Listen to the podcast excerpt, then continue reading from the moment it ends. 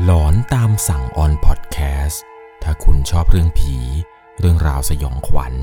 เราคือพวกเดียวกันครับ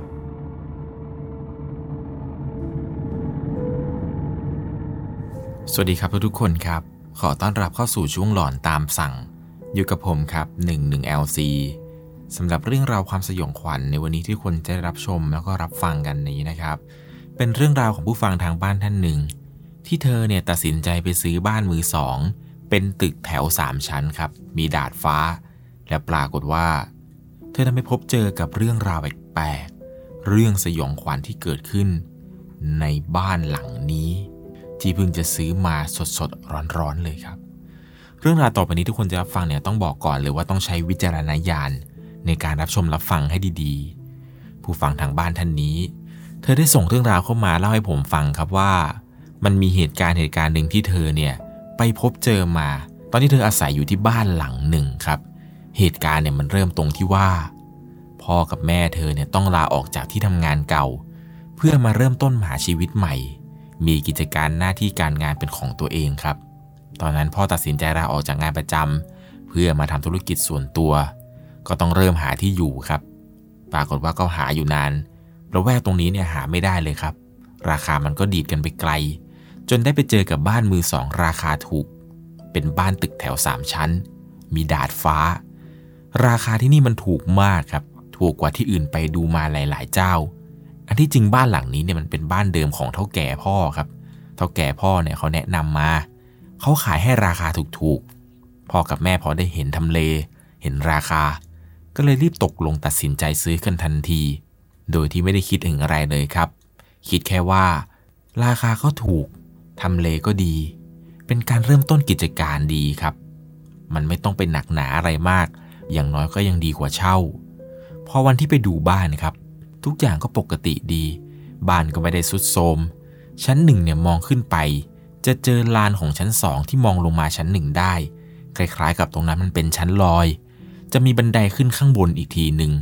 ขึ้นไปบนจะมีห้องนอนหนึ่งห้อง ห้องน้ำแล้วก็ลานชั้นสองที่เป็นชั้นลอย แม่เนี่ยจะเอาตรงนี้ทำเป็นห้องทำงานของตัวเอง ขึ้นไปชั้น 3 จะมี 2-3 ห้องนอน แล้วก็จะมีบันไดสำหรับขึ้นไปชั้นดาดฟ้า ในตัวบ้านก็จะประมาณนี้ครับ พอหลังจากที่ดูบ้านเสร็จ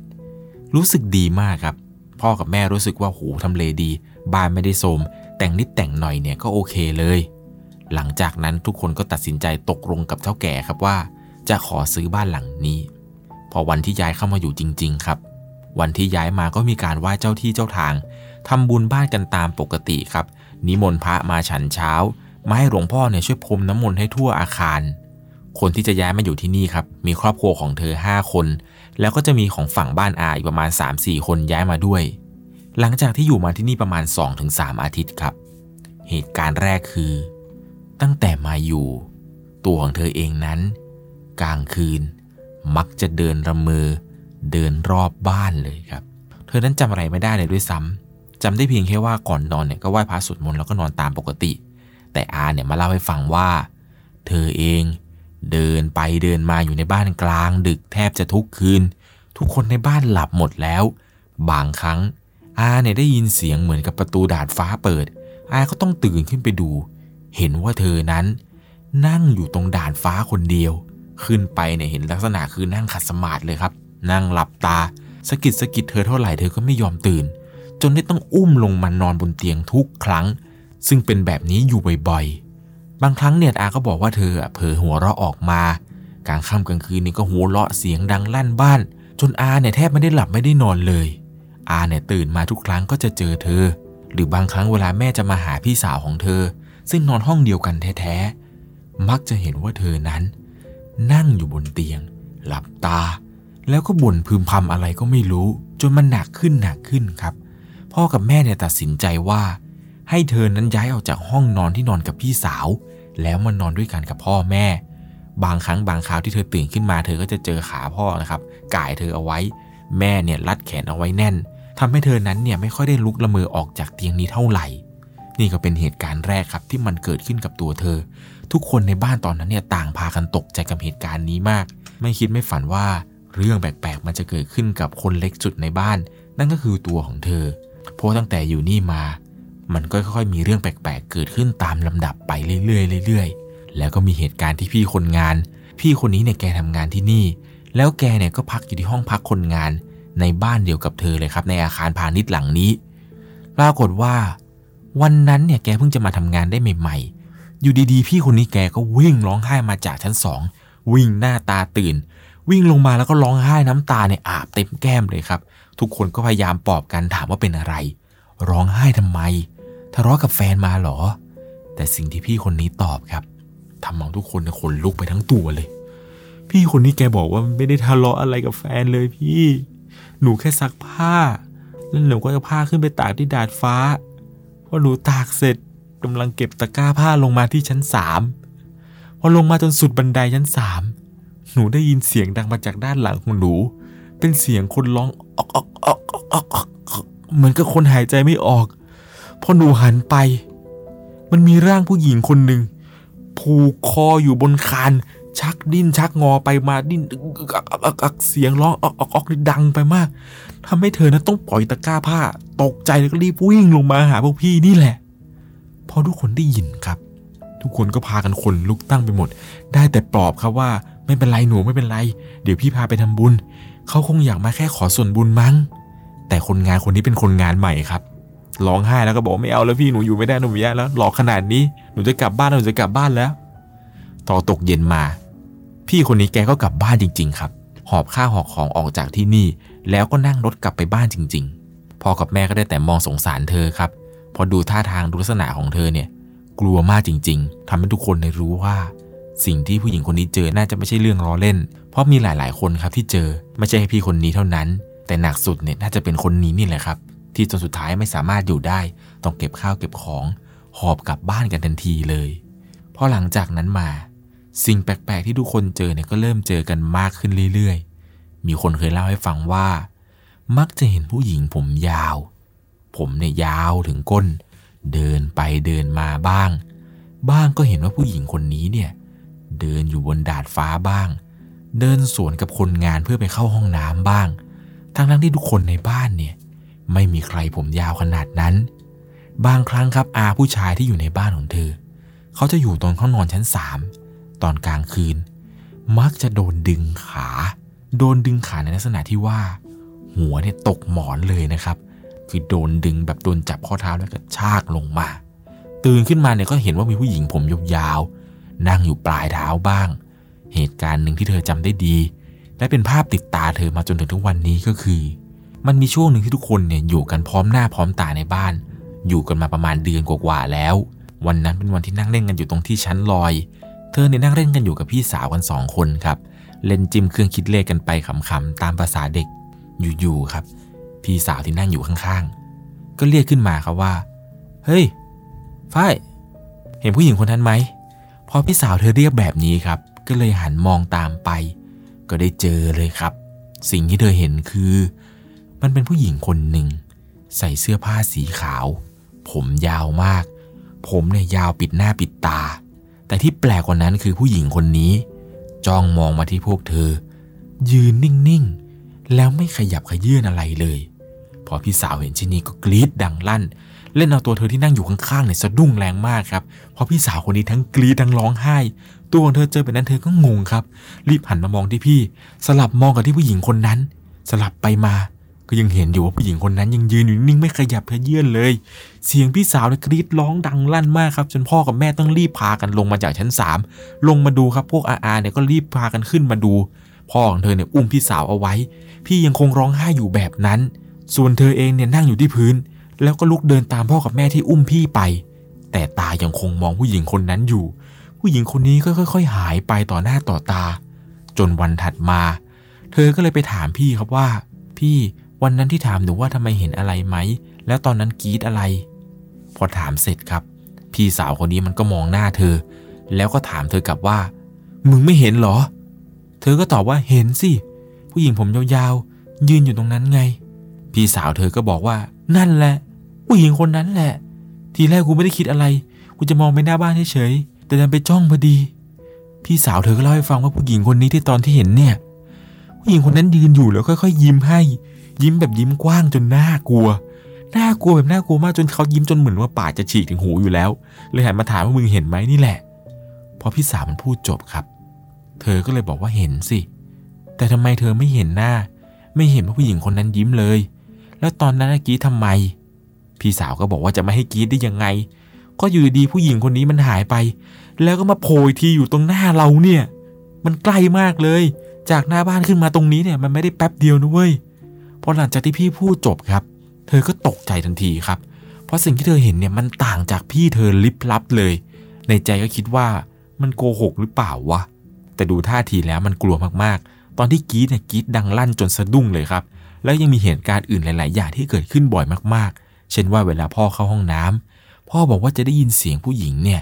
พูดขึ้นมา พูดแบบไม่ค่อยชัด พูดสำเนียงประมาณเป็นคนเสียงต่างดาวว่า หนูขอข้าด้วย หนูขอข้าด้วย และบางวันที่อาขึ้นไปเอาผ้าที่ตากเอาไว้ จะเห็นว่ามีผู้หญิงผมยาวๆ นั่งห้อยขาลงมา มีเหตุการณ์แบบนี้เกิดขึ้นบ่อยขึ้นบ่อยขึ้นมาก แม่ก็เลยเริ่มทำบุญบ้านอีกครั้งหนึ่งครับ ครั้งนี้เป็นครั้งใหญ่ ได้มีการแผ่อุทิศส่วนบุญส่วนกุศลทุกอย่างให้กับดวงวิญญาณตัวนั้น และดวงวิญญาณตัวอื่นที่มีคนพบเห็นในบ้าน แต่เชื่อไหมครับ มีแค่แม่คนเดียวที่ไม่เจออะไร นอกจากเสียงครับ แม่ไม่เคยเห็น แม่ไม่เคยโดนอำหรือแม่ไม่เคยโดนหลอกอะไรทั้งสิ้นพอวันที่ทำบุญบ้านผ่านไปครับ ทุกคนก็เจอผู้หญิงคนนั้นน้อยลง แต่บางครั้งจะได้ยินเป็นเสียงเนี่ยดังอยู่บ่อย แม่เนี่ยไปดูดวงมา แม่ถามถึงบางอย่างที่อยู่ในบ้านนี้ทันทีกับหมอดู พอดูกันไปได้สักพัก หมอดูก็พูดขึ้นมาเลยครับว่า อืม นั่นเป็นผีตายโหงเลยล่ะ น่าจะฆ่าตัวตาย พอแม่ได้ยินแม่ก็ตกใจมากครับ หมอดูก็พูดถึงลักษณะหลาย ๆ อย่าง ที่มันตรงกับทุกคนบอกเลย แม่ก็เลยถามมาว่า แล้วผีตัวนั้นไปเกิดหรือยัง ออกไปหรือยัง หลอกคนในบ้านหัวโกรธหมดแล้ว หมอดูแกก็หลับตาแล้วก็ดูให้เลยครับแล้วหมอดูก็พูดว่า เขาไปไหนไม่ได้เลย กรรมเขาอยู่ตรงนั้น กรรมที่เกิดจากการฆ่าตัวตาย มันยึดติดกับสถานที่ บุญที่เธอทำอะไรให้เขาเนี่ย แผ่ให้เขาเขาได้รับนะ ผีตัวนี้รู้สึกขอบคุณ แต่เขายังไปไม่ได้ เขาบอกตั้งแต่ที่เธอทำบุญบ้าน แผ่เมตตาส่วนกุศลให้เขา เขาได้รับ เขาได้รับทุกอย่างเลย แต่ก็ทำตามที่เธอขอว่าให้อยู่ใครอยู่มันนั่นแหละ พอแม่ได้ฟังแม่ก็ช็อกเลยครับ แม่เนี่ยได้แต่คิดในใจว่า ที่ซื้อบ้านมานี้ มีผีมาอยู่ด้วยหรอวะ แม่กลับมาบ้านเนี่ยแม่ก็นำเรื่องนี้ไปคุยกับพ่อครับ ปรึกษากันเลยว่าเอายังไงดี เราจะไปคุยกับเท่าแก่ไหม พอเช้ามาครับ แม่ก็อาบน้ำอาบท่ากินข้าว แล้วก็ตรงไปที่บ้านของเท่าแก่ทันทีนำเรื่องราวทั้งหมดครับ ที่ทั้งคนเจอเด็กทุกคนในบ้านเจอต่างๆ รวมไปถึงที่หมอทูเล่าให้ฟังอะไรเนี่ยทุกอย่างเลยครับ รวบรวมมา แล้วก็พาพ่อครับไปหาเท่าแก่กัน พอไปถึงครับเท่าแก่ได้ยินเรื่องราวที่แม่พูดเนี่ย แกก็พูดขึ้นเลยว่า โอ้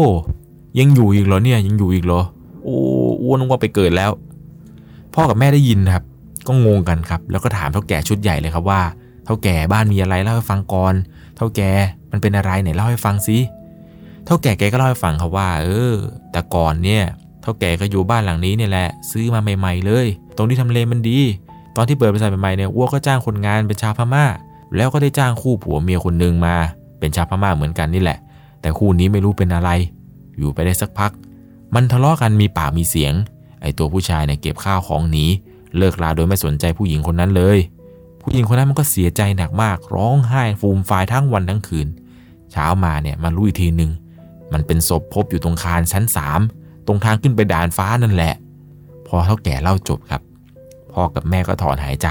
แล้วก็พากันกลับมาบ้าน และแม่ก็ทำบุญอีกครั้งหนึ่งครับ เพื่อแผ่อุทิศส่วนกุศลให้กับผู้หญิงคนนั้น พักหลังๆมาเนี่ยแม่ทำบุญหนักขึ้น แล้วก็แผ่อุทิศส่วนกุศลให้เขามากขึ้นทำบุญได้เท่าไหร่แม่ก็อุทิศส่วนบุญส่วนกุศลให้กับผู้หญิงคนนี้ไป พอบ่อยขึ้นบ่อยขึ้นครับ ไม่รู้เหมือนกันว่าผลบุญที่ทำให้เนี่ยทำให้ผู้หญิงคนนี้เนี่ยไปผุดไปเกิดแล้วหรือเปล่า เพราะว่าเธอไม่ค่อยได้มาให้เห็นแล้วครับจนกระทั่งเรื่องราวเรื่องนี้ผ่านไปหลายเดือนมากๆ แม่เนี่ยก็ไม่ค่อยมีเวลาว่าง แล้วก็ไม่ค่อยทำบุญอุทิศส่วนกุศลไปให้ คราวนี้ครับ ผู้หญิงคนนี้กลับมา กลับมาถึงเนี่ยกลับมาในรูปแบบของการเข้าฝันเลยครับ ผู้หญิงคนนี้กลับมาเข้าฝันแม่ของเธอ ในฝันเนี่ยแม่เล่าให้ฟังว่าผู้หญิงคนนี้ กลับมาบอกกับแม่ครับว่า เขายังมีตัวตนอยู่นะ ยังคงรอบุญกุศลจากแม่อยู่พอแม่ฝันแบบนี้ครับแม่ก็สะดุ้งตื่นขึ้นมาทันที หลังจากวันนั้นมาแม่ก็ทำบุญที่ส่งกุศลไปให้ เหมือนกับว่าสาเหตุที่แม่ไม่ค่อยได้เจอว่าเป็นตัวตัวเหมือนที่คนอื่นในบ้านเจอเนี่ยเพราะว่าแม่เป็นคนจิตแข็งครับแม่น่ะทำบุญอะไรก็อุทิศให้เขาตลอดเลย ซึ่งมันก็เป็นเรื่องที่แปลกมากๆครับ จากแรกๆเนี่ยผีผู้หญิงคนนั้นเหมือนกับเขาน่าจะไม่รับส่วนบุญ พอหลังๆมาเนี่ยแม่ทำบุญทำบุญให้เยอะขึ้นเยอะขึ้นเยอะขึ้น กิจการที่บ้านของเธอเนี่ยครับ ก็เติบโตแบบเร็วมากๆ ซึ่งเป็นเพราะอะไรก็ไม่ทราบเลยครับ ไม่แน่อาจจะเป็นเพราะว่าผู้หญิงคนนั้นเนี่ยพอเขาได้รับบุญมากๆเขาก็กลายเป็นวิญญาณที่ดี คอยหนุนดวงคอยส่งเสริมให้ธุรกิจที่บ้านเนี่ยจเจริญรุ่งเรืองเติบโตขึ้นไปได้ดีนั่นประมาณนี้หรือเปล่า ไม่แน่นะครับ วิธีนี้เนี่ยบ้านไหนที่ว่าผีเฮี้ยนหรือใครเจออะไรแปลกๆในบ้านเนี่ยลองใช้วิธีนี้ดูก็ได้ครับ เราหมั่นทำบุญถูกที่ส่งกุศลให้เขาทำบุญทำบุญไปเลยครับ จัดบุญใหญ่อะไรก็บอกเขาไปเลยครับว่าขอที่ส่งกุศลให้กับดวงวิญญาณในบ้านหลังนี้ที่ไม่ยอมไปผุดไปเกิดอะไรแบบนี้ครับพูดไปเลยครับ เรื่องร้ายอาจจะกลายเป็นเรื่องดีแบบนี้ก็ได้นะครับยังไงแล้วก็ต้องใช้วิจารณญาณในการรับชมรับฟังกันให้ดีๆ เธอเนี่ยบอกเลยครับว่าตั้งแต่นั้นมาครับอยู่ที่นี่มีแต่ความร่มเย็นมีแต่เรื่องดีๆเกิดขึ้นทั้งนั้นเลยครับไม่ได้พบเจอผู้หญิงคนนั้นอีกแล้ว เป็นอย่างไรกันบ้างครับกับเรื่องราวสยองขวัญในวันนี้ เรื่องราวเกี่ยวกับการไม่ยอมไปผุดไปเกิดของวิญญาณที่เสียชีวิตในบ้านเนี่ย อันนี้ผมผมเชื่ออย่างหนึ่งคือ มันเป็นบ่วงกรรมครับจริงเป็นถ้าเป็นการฆ่าตัวตายด้วยวิธีใดก็ตามแล้วเนี่ย มันเป็นการจองจำอยู่สถานที่ตรงนั้นครับ น่าจะยากอยู่เหมือนกัน น่าจะต้องใช้เวลาหรือว่าผลบุญมากเลยแหละครับ ที่ทำให้เขานั้นไปผุดไปเกิดได้สำหรับในค่ำคืนนี้ ถ้าคุณชอบเรื่องผี เรื่องราวสยองขวัญ เราคือพวกเดียวกันครับ บ้านใครที่มีดวงวิญญาณหลอนๆเฮี้ยนๆเนี่ย ลองใช้วิธีนี้ดูนะครับ ทำบุญอุที่ส่งกุศลให้เขามากๆ ผมว่าหนักมันก็จะกลายเป็นเบาครับ สวัสดีครับ สามารถรับชมเรื่องราวหลอนๆเพิ่มเติม ได้ที่ YouTube Channel 1 LC ยังมีเรื่องราวหลอนๆที่เกิดขึ้นในบ้านเรา รอให้คุณนั้นได้รับชมอยู่นะครับ